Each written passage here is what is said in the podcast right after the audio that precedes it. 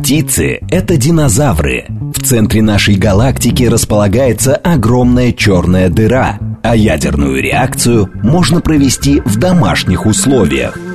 Какая она современная научная картина мира? Рассказывают кандидаты, доктора, профессора, академики и просто люди, увлеченные наукой. Лауреат Государственной премии «За верность науке» программа «Ученый свет». Программа предназначена для лиц старше 16 лет. Здравствуйте, в эфире программа «Ученый свет», в которой мы отвечаем на вопросы об окружающем мире с научной точки зрения. Меня зовут Андрей Бычков, я автор и ведущий этой программы. Мы сегодня в записи. А, у нас в гостях Александр Шишова, режиссер, лауреат российских и международных фестивалей, сценарист сериалов для СТС, ТВ-3, онлайн-кинотеатров, лидер курса фильм-мейкинг и преподаватель киношколы «Индустрия». Но самое для нас главное – режиссер фильм, фильма «Город засыпает». Здравствуйте, Александр. Здравствуйте. Ужасно слышать свой список заслуг. Как-то, когда пишешь, думаешь, как здорово. Почему же ужасно? Наоборот, э, приятно. Такой большой послужной список. А, и Роман Новоторцев, научный сотрудник лаборатории катализа и газовой электрохимии, кафедры физхимии химического факультета МГУ имени Ломоносова. Роман, здравствуйте. Здравствуйте. Собственно, по какому поводу мы сегодня собрались? Первый наш гость, наша гостья Александра Шишова, э, режиссер фильма «Город засыпает». Так вот, Александра сняла фильм про такую научную проблему, как переработка рисовой шелухи. На самом деле это, как оказалось, действительно большая, серьезная проблема. Э, очень много отходов э, получается при производстве риса, и речь там идет о тоннах. Ну вот об этом мы поподробнее спросим нашего второго гостя, Романа Новоторцева. Он как раз тот самый ученый с химфака МГУ, который и предложил метод переработки этой самой рисовой шелухи. О чем, собственно, и фильм. Этот фильм вышел в рамках так называемой лаборатории научного кино 2.0. А что такое лаборатория научного кино 2.0? В прошлом году мы освещали первую лабораторию научного кино. Ну, то есть это вот такой проект, в котором э, режиссеров, может быть, игрового кино обучают э, снимать фильмы, научно-популярные, документальные фильмы. И мне кажется, логичнее было бы поговорить э, об этой самой лаборатории научного кино 2.0 с ее художественным руководителем Юлией Киселевой. Юля, привет. Привет, Андрей. А, ну, скажи, пожалуйста, а, вот выходит а, в День российской науки, будет премьера, выходит а, альманах «Новые лабы». Расскажи, пожалуйста, про него. Про альманах или про лабу? И, и про лабу, и про альманах. А, да, слушай, ну нужно сказать, что лаборатория научного кино 2.0, она так называется, это такой мультиформатный проект, который мы придумали э, совместно с продюсером Лилией Сабировой, которая со мной работает также на различных фильмах научных популярных. И вот мы придумали, что нам скучно вдвоем, и нужно еще привлечь э, людей к научно-популярному кино. В общем, сначала мы сделали чатик в Телеграме, где мы просто постарались объединить людей, которым интересен научный. Даже я там был. Потом да, да, почему ты оттуда Не, ушел? я был, в смысле, был, в, том, в том чате. Наверное, я там и остаюсь. Да, да, да, да, да, в чатик, потом каналчик, потом мы сделали подборку научно-популярных фильмов для портала «Культура РФ», разместили там, ну, всякой разной деятельностью занимались по популяризации научного кино. Вот. А потом сделали лабораторию. Ну, на самом деле у нас э, довольно много в последнее время появляется лабораторий научного кино. Ну, наверное, каждый кинофестиваль научный имеет свою лабораторию, где обучают снимать э, кино. Вот. И я, побывав э, тьютером и худруком, ну, вот ровно на всех этих лабораториях, да, а, захотела сделать такой проект. Мы с Лили вот вдвоем сделали. Э, в чем он заключался? То есть, с одной стороны, у нас был большой образовательный курс, э, там больше 30 лекций. Да, он, кстати, до сих пор лежит у нас в группе Лабы ВКонтакте. Ну, наверное, самый исчерпывающий курс по научному кино, который вообще существует в России. А он в свободном вот доступе, сейчас там. получается? В свободном доступе, да, мы собрали ведущих специалистов, э, там, от продюсеров до режиссеров научного кино. Мы говорили с операторами, с художниками, постановщиками. В общем, я читала много лекций. Ну, довольно, да, довольно много. Плюс мы провели пять круглых столов по научному кино. Плюс мы организовали две сессии на Конгрессе молодых ученых. То есть мы в этом, вот, да не в этом, прошлом году уже а, занимались такой деятельностью, очень много чего сделали. И, наверное, самое вот топовое у нас было это мастерская, режиссерская мастерская, куда мы набрали 26 человек. Угу. Ну, то есть сначала мы бросили, просто бросили э, клич по стране, у нас такой open call был, Э, набирали людей в лабораторию и на лекционный курс. У нас 363 заявки было из, э, там, я не помню, какое-то огромное количество городов, потому что курс был онлайн, можно было присоединяться, присоединяться отовсюду. Вот. А мастерская в Москве. В Москве у нас э, два партнера, Сколтех и Химфак МГУ. Так. Вот нам пресс-службы подобрали темы. Мы сразу знали, что у нас будет альманах, то есть задача была снять короткометражные фильмы и объединить их в единый альманах, чтобы потом вот выпустить его в прокат. А, мы выбрали тему, единую тему для альманаха – это экология. Да, то есть это те а, разработки, исследования ученых, которые как-то связаны с нашей окружающей средой, как ее улучшить, как помочь, ну и так далее, да, вот про рисовую шелуху да, уже, уже рассказали. А, или еще, еще расскажут. конечно, да. еще расскажут. А, про рисовую, так, а, значит, про рисовую шелуху Саша расскажет дальше. Вот, и нам пресс-службы, замечательные пресс-службы Скултеха и Химфака подобрали темы. Темы вот буквально рандомные, было очень весело раздать их режиссерам. Режиссеры встретились с учеными, поговорили, разобрали темы. А, для меня это, конечно, эксперимент. Я набирала разных режиссеров, и документалистов, и игровиков. И нашей задачей было сделать зрительское кино. Потому что, когда говоришь научно-популярное кино, не всегда зритель понимает, что это. Довольно часто думают, что это некий там фильм-лекция а, или ну вот я за прошлый год довольно много фильмов научных посмотрела, и в основном это документалистика, да, то есть это что-то снятое, репортаж, интервью. Вот, мы сразу от этого отошли, мы решили, что а, нужно что-то зрелищное, и я сделала ставку на жанр, да, то есть у нас научное кино, как любой вид искусства, может быть решено в разных жанрах. Вот Саша, например, делала комедию, да, комедия, а потом в итоге у нее получилась э, драмеди, да, рисовые шутки. Чуть-чуть, да.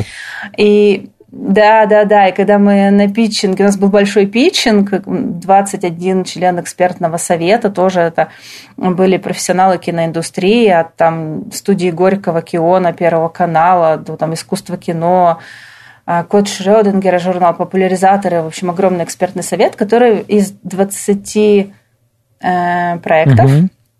Выбрал 10.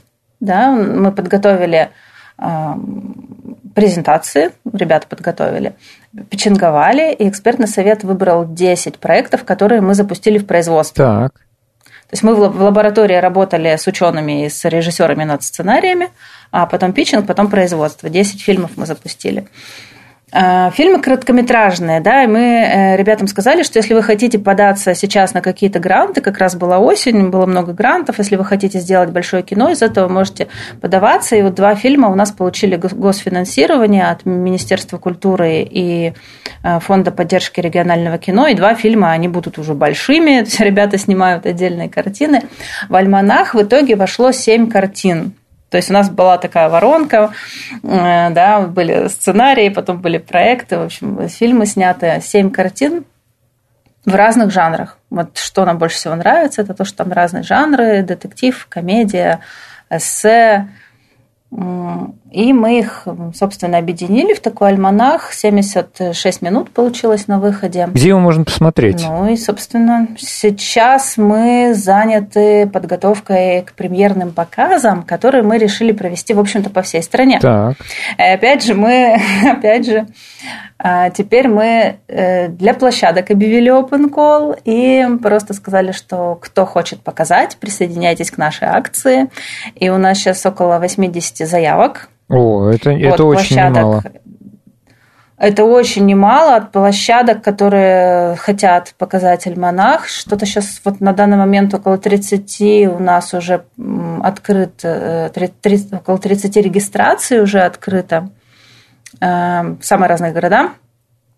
Семь режиссеров едут в семь городов представлять э, фильмы. Тоже очень круто. То есть у нас восьмо... Да, мне кажется, такого еще масштаба научное кино не видела в нашей стране. 8 февраля, в День российской науки, у нас первые премьеры. В Москве премьера в кинотеатре «Иллюзион». К сожалению, билетов уже нет, потому что их буквально за 4 дня раскупили. Вот. Но потом в «Иллюзионе» 10 и 18 февраля еще стоят показы, то есть можно прийти в «Иллюзион» посмотреть на киноэкране. Также у нас э, есть показы в Дом жюри и два показа с участием ученых, с обсуждением. Это в парке Зарядье в заповедном посольстве 10 февраля и в павильоне Десятилетия науки и технологий на ВДНХ 9 февраля в 6 вечера. Угу. А вот, то есть есть куда пойти, есть где найти площадку, э, все это есть на сайте научное-кино.рф. Отлично, спасибо, Юля. Юля нам рассказала, Юля Киселева нам рассказала про а, вот эту лабораторию научного кино 2.0, и у нас сегодня в гостях как раз а, режиссер а, Александра Шишова, которая сняла свой фильм в рамках этой лаборатории. И теперь вопросы к ней. Александра, ну, вообще расскажите, про ваш фильм, в каком он жанре снят, о чем там? Ну, наверное, я начну с того, что а, вообще в нашей лаборатории акцент э, делается именно на научно-популярном кино. И, собственно, отличие его от документального, например. Ну, прежде всего, наверное. Вот, поэтому поэтому нас, как э, режиссеров, в основном ну, учили да, и как-то готовили именно к специфике научного кино. Вот. Поэтому э, с такой главной отличительной чертой э, является то, что если в документальном кино на первом плане стоит э, герой, и характер, и какие-то личные переживания э, человека, то а, в научно-популярном кино все-таки акцент э, делается больше на научном исследовании. А, вот, это, наверное, ну, как бы вот если перед вами два фильма и нужно определить, где, где документальный, где научно-популярный, то, наверное, можно использовать э, вот э, а, такой маркер. Вот, поэтому, но в плане форматов у нас абсолютно не было ограничений, и э, когда, я думаю, все увидят альманах, все поймут, что это абсолютно получились разные фильмы и по жанрам, и по какой-то атмосфере, и науку все тоже как-то по-разному, по-разному видят, но что вот точно можно сказать, это то, что в центре всех наших историй именно научные исследования. Вот. Но про свой фильм то точно могу сказать, что у меня он вообще, в принципе, такой очень и мультижанровый, и мультиформатный и так далее. И а, в нашем фильме, мне кажется, равноценно и исследование, и сам э, герой Роман Новоторцев, потому что просто такой яркий характер нельзя было спрятать. Вот. Но мне кажется, что в данном случае это э, ну, одна из фишек фильма. Вот как раз роман мы обязательно сегодня поговорим чуть позже, э, непосредственно о научной части. Но пока, Александр, все равно к вам вопрос. Правильно я понимаю, что режиссер находит э, ученого, э, который занимается какими-то интересными делами, и, соответственно, фильм о его работе выходит? Ну да, если, если коротко, то так. Почему Именно роман. Почему именно эта тематика? Может быть, она вам как-то близка, еще что-то такое? А, да, ну, роман, а, я думаю, что послушав эту программу, все поймут, почему роман. А, но а, если говорить именно об исследовании, мы когда только... У нас был достаточно большой список тем каких-то научных и много разных ученых прекрасных. Вот, но две вещи, которые больше всего меня зацепили. Любой режиссер всегда стремится найти какой-то парадокс, вот, найти какую-то тему, где есть какая-то ну, какая-то магия, наверное, мы это так называем, но если чуть более научным языком, что называется, говорить, а, какой-то парадокс, несоответствие, вот что-то такое. И это я дошла, собственно, в Роман Юрьевича сразу, потому что а, я включила с ним репортаж это было, ну, как визитка проекта, это буквально на 2-3 минуты, как бы, чтобы понять, кто, э, кто вообще этим занимается и в чем, в чем суть. Вот. И Роман Юрьевич с таким энтузиазмом рассказывал про шелуху, что, ну, не заинтересоваться этой темой было просто невозможно. Вот. А второе, что, ну, в принципе, даже когда была просто текстовая запись этой темы, там уже был какой-то очень интересный процесс, потому что было написано, что из рисовой шелухи получаются батарейки ну, у меня сразу возник вопрос, как? вот, и есть вот это, вот это движение, то, что вот в драматургии мы тоже очень э, всегда стремимся к развитию конфликта какого-то, чтобы вот была точка А, точка Б, и тут вот это как будто бы такие разные точки, где рисовая шелуха и где батарейки. Давайте-то Романа, может быть, спросим. Э, как вы-то дошли до такой жизни? И как связаны все-таки рисовая шелуха и батарейки? Так, ну, дойти-то мы сами не доходили. Тут ситуация, смотрите, гораздо проще. А, дело в том, что образуется при переработке риса огромное количество отходов, вот эта рисовая шелуха. Вот, и принципе, возникает проблема с ее утилизацией. Дело в том, что она, ну, об этом уже все говорили, но она до последнего времени перерабатывалась самым примитивным способом. И одни из предпринимателей Краснодарского края решили, что нужно подключить ученых и уже попробовать переработать ее по-новому, да, то есть чтобы что-то получилось полезное из бесполезного. Соответственно, мы... А почему? Я, можно, да, простите, простите, да, да, да, я вас буду прям в процессе перебивать. А почему? Вот какая проблема с этой шелухой? Ведь, казалось бы, это обычная органика, ну, не знаю, кажется, что это вот как какой-то там трава или какие-то, не знаю, семечки. Э, в чем связана задача, в чем сложность задачи? Э, сложность в том, что ее образуется очень много, то есть это 20% по весу. Это большое количество шелухи. И просто закопать в почву не получится. Она в отличие от обычной органики, ну вот, я не знаю, там стеблей кукурузы или ботвы картошки, будет разлагаться в почве годы. А если мы каждый... Это особенность. Да, это особенность. Это как раз связано с ее химическим составом. То есть, это особенность рисовой шелухи. То есть, рис, он вообще в этом отношении достаточно сильно отличается от других культур сельскохозяйственных. Если просто мы год за годом будем ее закапывать в почву, у нас она сгнивать не будет, и через какое-то время мы получим просто вот, ну, необычную почву, такую смесь земли вместе с рисовой шелухой, и все. На этом как бы дальше сажать ничего нельзя. Ну, а расскажите, у нас же научно-популярная передача. Вот вы, вы сняли вместе с Александром научно-популярное кино, а у нас научно-популярная передача. И здесь не стесняются таких слов, как оксид, может быть, даже гидрооксид, может быть, даже еще что посерьезней. Вот. Но раскройте секрет. Какой же состав рисовой шелухи? Ну, состав достаточно сложный, но основные компоненты там простые. Это целлюлоза, вот, или там, органика, да, так скажем. И неорганика – это угу. как раз диоксид кремния, вот, то есть кремнезем. И кремнезема там а много? Да, да, кремнезема много, там да, много. Вот кремнезема там по весу 15-20%. То есть это значительное количество.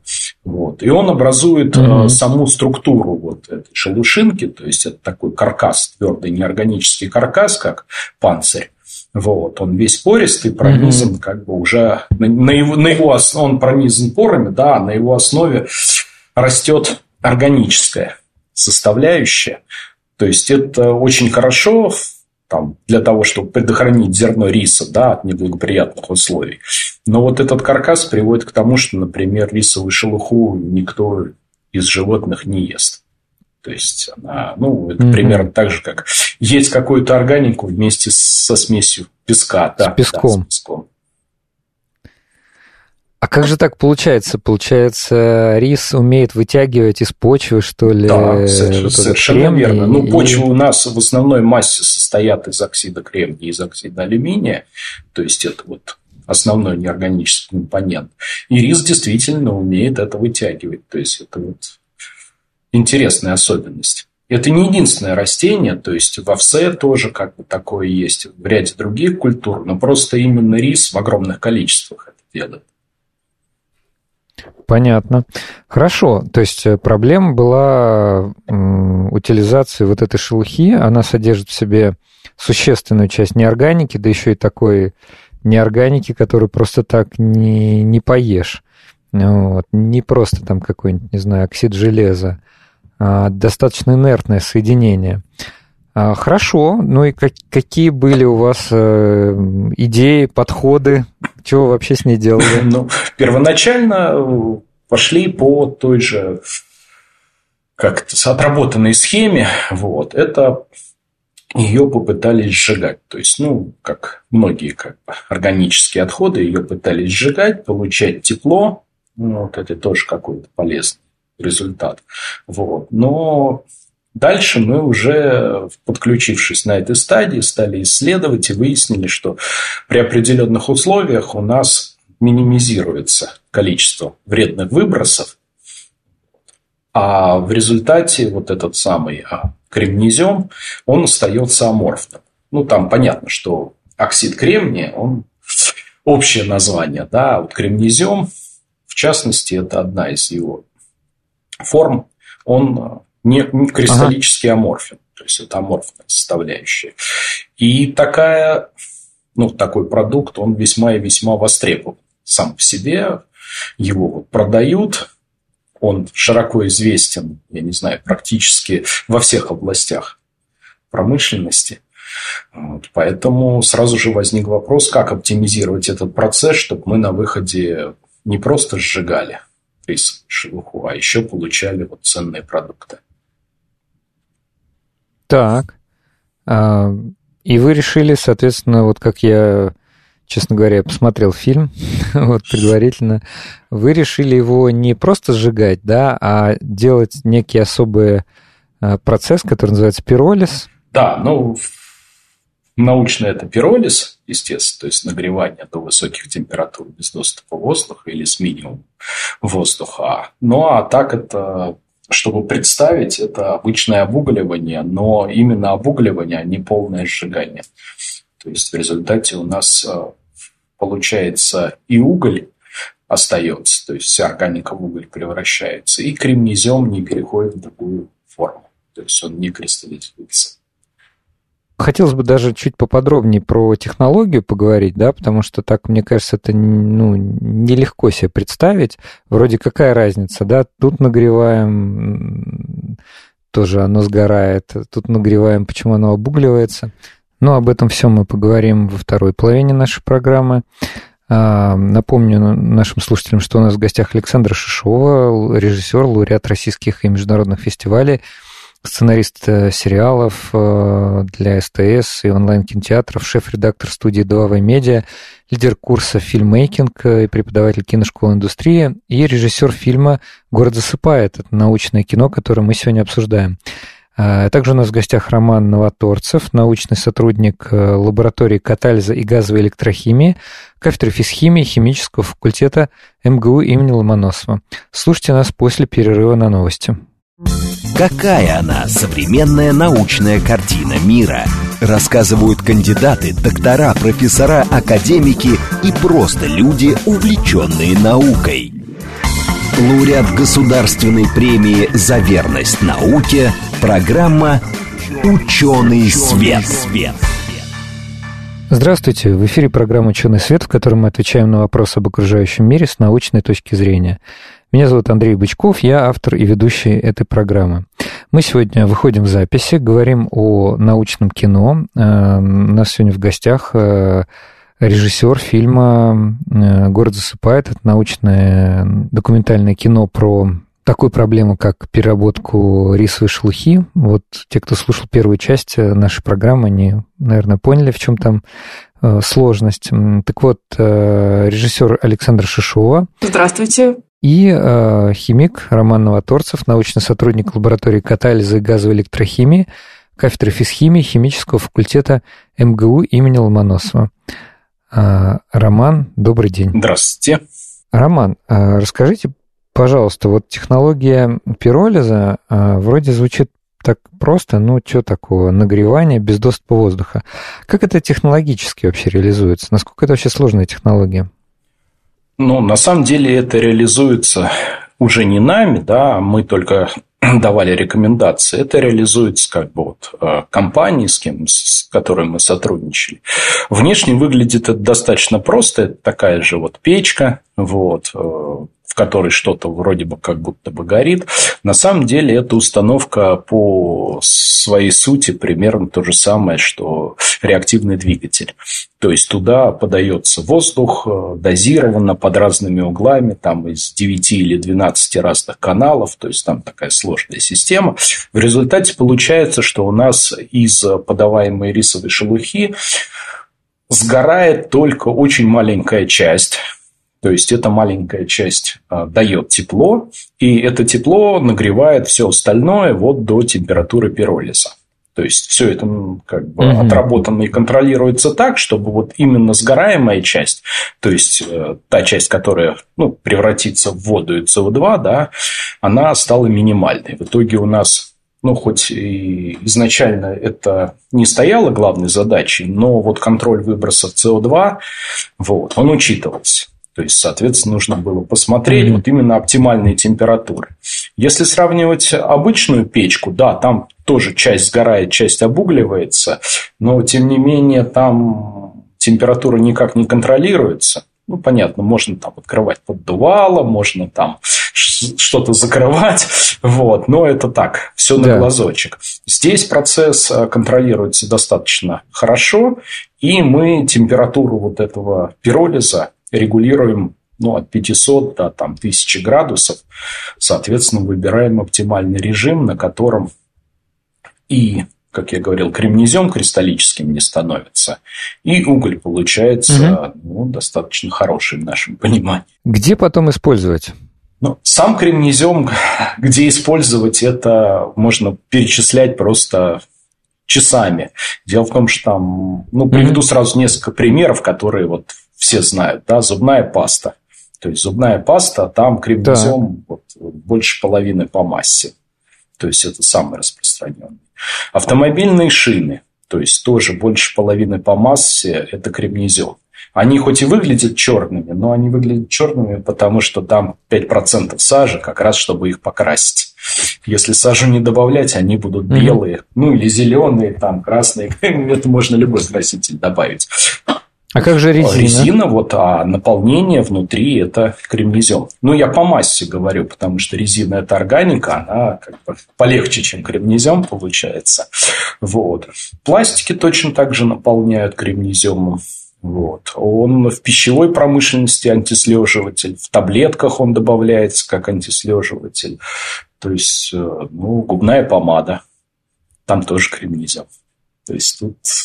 Ну, а насколько, насколько чистый все-таки получается кремнезем в результате вашего процесса? Его можно использовать настолько э, интенсивно там, а, в пищевой промышленности при производстве зубной ну, пасты? Вот тут как раз э, вступает часть, которая связана с переработкой вот, химической, да, и вот тут мы уже внимательно весь процесс отрабатывали и добились того, что на выходе мы можем получить частоту в 4 девятки то есть 99,99 сотых частоты. А оставшиеся примеси – это, ну, в основном это какой-нибудь хлорид натрия, карбонат натрия. То есть, ну, то есть то есть, а, да, ну, да, приемлемо. то есть это так, такие дополнительные вещества, которые загрязнителями, в общем-то, считаться не могут. А что насчет батареек? Как же батарейки получаются? Батарейки, батарейки это уже, можно сказать, дополнительная вишенка на торте. Вот. Дело в том, что про один продукт мы поговорили, да, это кремнезем, вот, и его угу. описывать не надо, все знают. А второй продукт это уголь уголь. Вот. Ну, внешне это практически такой же уголь, как вот получается при сжигании дров. Вот. А по угу своим свойствам, тот уголь, который получили мы в результате пиролиза, он ближе к специальным активированным углям, то есть он обладает большой удельной площадью mm-hmm. поверхности. И после его промывки, ну вот обработки как бы водой там, мы получаем достаточно чистый уголь с свойствами, вот, ну, одно я уже называл, вот, который можно применить, в частности, для производства электрических источников тока, батареек. Угу. Понятно.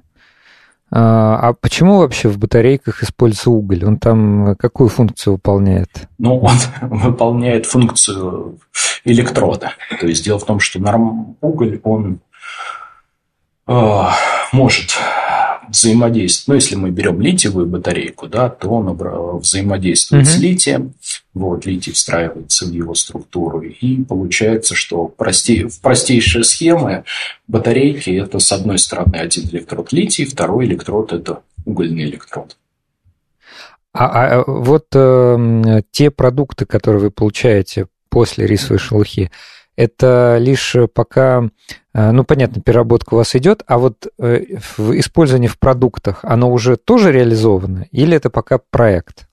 Ну, в продуктах оно реализовано только на уровне э, проверки возможностей. То есть это полученные образцы отдавались mm-hmm. производителям, и производители говорили, что да, они могут это использовать, либо нет, нужно что-то изменить.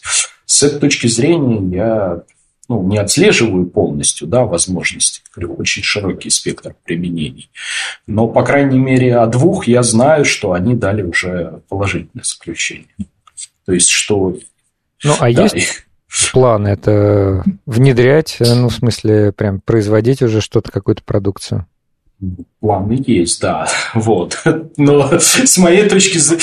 Я понимаю, да, что да, это не к вам. Моей, с моей точки зрения, планы должны реализованы быть. Вот. Но, опять же, я как ученый могу только помочь с научной точки зрения. А практически реализовать mm-hmm. я, естественно, не в состоянии. Но то, что касается консультации, да, и помощи каких-то там научных составляющих, да, конечно. Давайте вернемся к Александре, чтобы она не, не скучала. А, Александр, расскажите, как снимали вообще фильм, долго ли снимали, и э, ну, как, как вообще выстроена структура фильма. Я, к сожалению, не очень хорошо понимаю в кино, поэтому вам придется отвечать на мои самые-самые дилетантские вопросы. Да, прекрасно. Я считаю, дилетантских вопросов не существует, потому что э, ну, и научно-популярное кино тому пример. Потому что если бы Роман Юрьевич не отвечал на дилетантские вопросы, то мы бы не сняли это кино. А, да, как, э, как устроен фильм, как это снималось. Ну, по, по меркам документального кино, на самом деле, наверное, очень быстро, а, потому что вообще классические там, документальные фильмы, часто научно-популярные, э, снимаются там ну, чуть ли не годами, да, потому что это такие, ну, я э, всегда говорю, что самое э, сложное в научном кино это показать очень долгие процессы, ну, в реальной жизни действительно годы, показать это на экране э, в, ну, там, у нас вообще фильм 13 минут, да, но даже если это там условно полтора часа, там, или час э, полнометражный фильм, то все равно это достаточно, достаточно сложно, потому что вот люди пять лет каждый день что-то э, делают, да, как производят какие-то эксперименты, какие-то заключения, выводы и так далее, а тут э, мы пришли и такие, ну, рассказывай рассказывайте, что у вас там, как бы, точка А, точка Б, и как, бы, как это все быстренько вы придумали. Вот. И э, тут вот с, э, самая большая сложность не показать, что это все очень легко, ну, знаете, когда уже ты все сделал, то есть э, э, такой... Да, когда ты знаешь ответ в конце учебника. Да-да-да, и ты такой, ну да, вот у нас было вот это, потом мы придумали вот это, и все, мы теперь молодцы, собственно, собственно все, вся история. А, вот, поэтому тут э, как раз-таки задача режиссера, ну, как, как мне кажется, и как мы старались это сделать, а, найти вот эту, вот эту форму и построить так структуру, чтобы это было и и правдоподобно, и интересно ну, со зрительской точки зрения, чтобы это все-таки а, ну, не была какая-то какая лекция, да, все-таки потому что есть составляющая научная, а есть составляющая популярная, да? по крайней мере, да. да, такую задачу я себе ставила.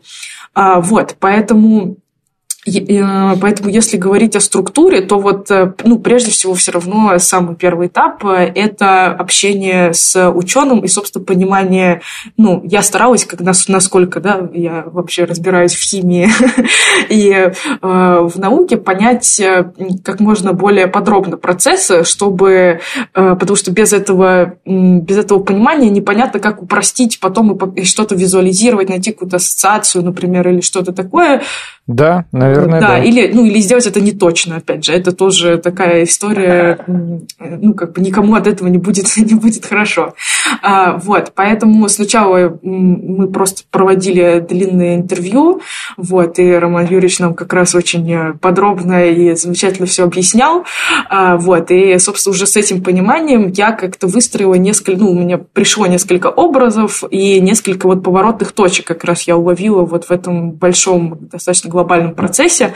А, вот. И изначально вот я делю сценарий научно-популярного фильма на вот части выстраивания структуры с научной точки зрения, чтобы вот не ошибиться в этих этапах. И вторая часть – это концепция, то есть что концептуально мы угу. Будем пока, как именно мы будем это все воплощать. То есть мы же не будем просто да, сидеть э, перед экраном и говорить, вот сначала было так, потом было так и так далее. А, вот, поэтому и потом это все соединяется, вот и концептуальная составляющая, и, собственно, э, научная структура, а, и получается сценарий научно-популярного фильма. Вот. И, наверное, тут э, важно э, с моей стороны тоже произвести некоторую популяризацию драматургии и сценарного мастерства. Вот. И Давайте. Да, я объясню, в чем как бы специфика именно нашего кино. Вообще кино глобально игровое и документальное. Соответственно, игровое это все, что выдуманные обстоятельства, это актерская игра и так далее. А, а документальное это, собственно, когда мы просто снимаем жизнь такое, какое она есть. И вот э, наше кино именно на стыке двух этих э, направлений. То есть э, у нас есть документальный герой, да, вот он сейчас с нами разговаривает, он существует. А, вот. Но при этом у нас в фильме я использовала... А, у нас есть и актеры, которые реализуют некоторые некоторые образы, которых, естественно, не было в реальной жизни. Вот. Ну, и, а есть что-то на грани. Например, у нас есть образ Менделеева. Он, конечно, безусловно, был, все мы об этом знаем. Вот. Но в нашем кино он именно как использован как образ такого наставника, достаточно классический образ для а, ну, любого да, привычного нам фильма, что у главного героя есть такой какой-то наставник, который ему направляет его на путь истины в какой-то кризисный момент. А, вот. Поэтому у нас еще кино вот в этом плане э, делится, ну, то есть э, на не, вот есть это некоторая грань и симбиоз вот этих двух, э, двух составляющих. То есть у нас Роман Юрьевич в фильме не совсем как бы в том, ну, мы не просто ставили камеру и снимали его, как он на самом, ну, в реальной жизни существует, а, Е, да, да, в фильме есть некоторый его образ. Образ образ Романа Юрьевича Новоторцева. Вот. А, и, и поэтому Роман Юрьевич в том числе играет как актер сам себя в нашем кино. А, вот. И Понимаю. Да, вот. И, соответственно, я вот эту структуру тоже выстраивала. То есть, например, у нас первая открывающая сцена, она игровая, там играет актер, а дальше, например, уже появляется сам Роман Юрьевич и говорит, ну, теперь я все нормально вам расскажу. Вот. И есть, например, там анимационные вставки, более документальные какие-то вещи, где Роман Юрьевич объясняет именно научную точку зрения, а есть сцены полностью как бы именно сосредоточенные на образах. И почему я, собственно, это выбрала, чтобы э, подключить подключиться как бы к зрителю по нескольким каналам, да, то есть мы и даем какую-то фактическую информацию, ну, грубо говоря, на слух, да, мы что-то воспринимаем, угу. а, и с другой стороны а, даем как какие-то визуальные ассоциации, чтобы даже если, ну, например, человек не совсем понял вот технологию, да, про которую Роман Юрьевич только что рассказывал, да, как-то детали ее не совсем да. понял, но он э, смог себе а, как бы эмоционально подключиться к этому и представить, что как бы примерно хотя бы произошло, и поэтому не отключиться от повествования в целом. А что самое сложное было при съемках фильма? на ваш взгляд? Ну, давайте отвечу я, потом Роман Юрьевич, наверное, другой, другой будет. Например, встать к 9 утра, вот мы его заставили. Ужасно да. было, совершенно неправильно с нашей стороны. Для ученого это вообще почти... Да. Да. Ну, для меня самым большим э, вызовом, наверное, режиссерским, ну, потому что я так считаю лично, и многие так считают, что одна из самых важных задач режиссера – это работа с актером. А у меня эта задача усложнилась, потому что Роман Юрьевич, ну, вроде как по, по профессии не актер, а, но на самом деле в итоге он показал себя даже лучше некоторых профессиональных актеров. А, но именно для меня как режиссера было, с одной стороны, сложно, а с другой стороны, это самый большой кайф. А, это правильно настроить а, Роман Юрьевича и вот создать как раз вот этот отчасти и документальный, и при этом выдуманный яркий образ, чтобы он органично сыграл самого себя.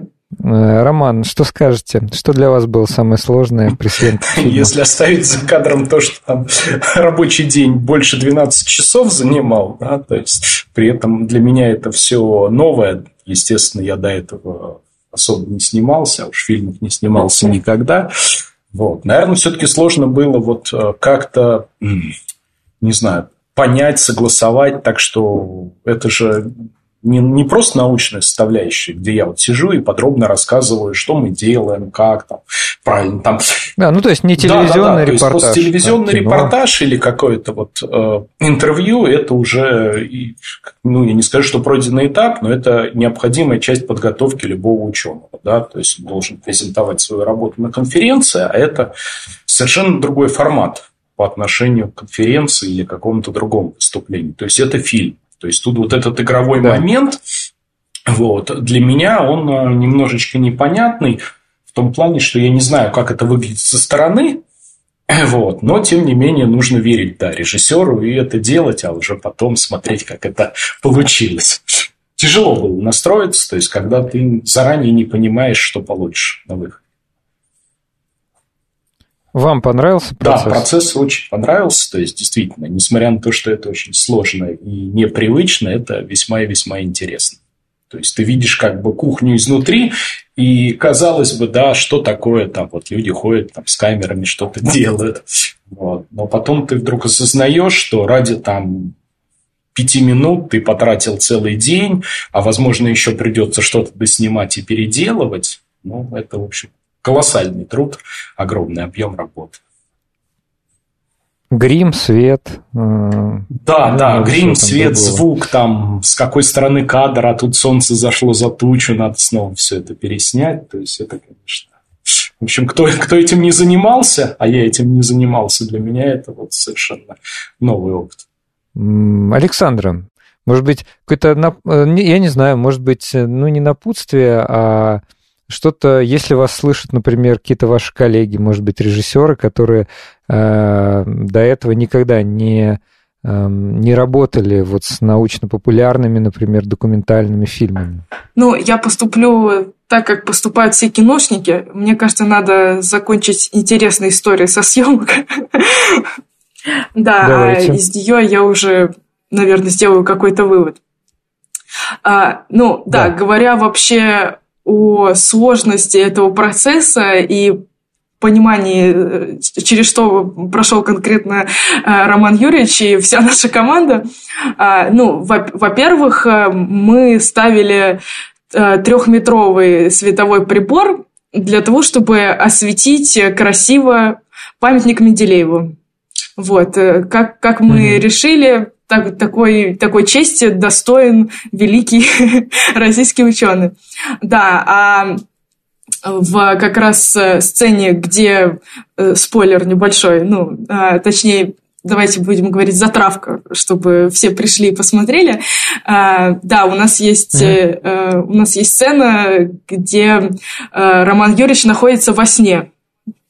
И как да. и положено сну, э, в Снимали ночью? Нет, нет, это, это абсолютно солнечный, э, солнечный день.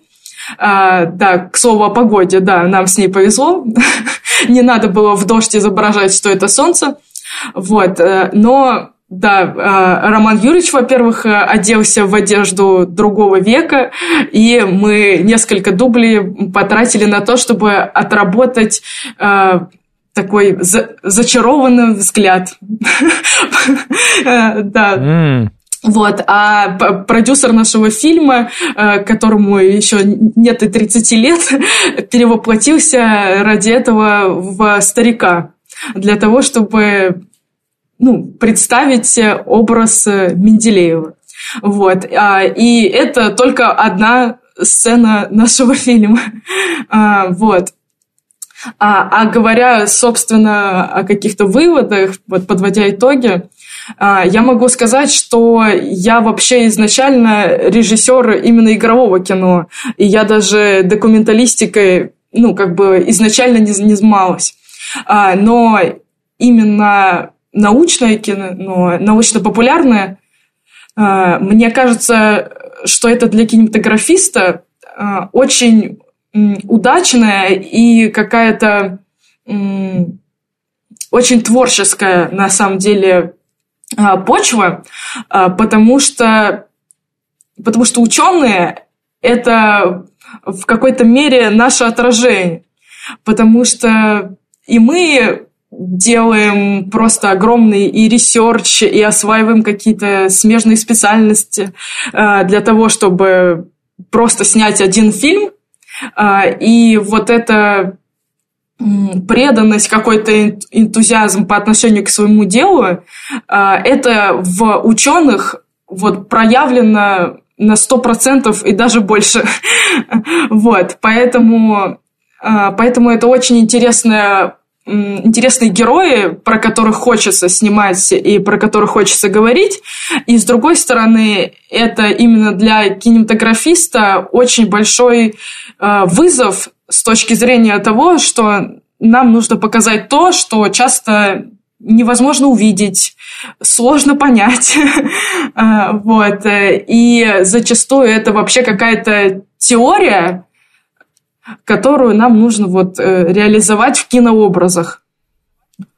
И поэтому все, кто сомневается, может быть, или хочет попробовать, то это просто очень крутой опыт, это очень большая точка роста для кинематографиста именно. Хорошо, я хочу поблагодарить наших участников. Спасибо, что сегодня к нам пришли. А, у нас в гостях была Александра Шишова, режиссер, режиссер фильма «Город засыпает», э, лауреат российских международных фестивалей, сценарист сериалов для СТС, ТВ-3, онлайн-кинотеатров и шеф-редактор студии 2В Медиа, лидер курса «Фильммейкинг», преподаватель киношколы индустрии. Спасибо, Александра. Спасибо большое. И Роман Новоторцев, научный сотрудник лаборатории катализа газовой электрохимии, кафедры физхимии химического факультета МГУ имени Ломоносова. Спасибо большое, Роман. Спасибо большое вам. Всем спасибо, всем до следующей субботы.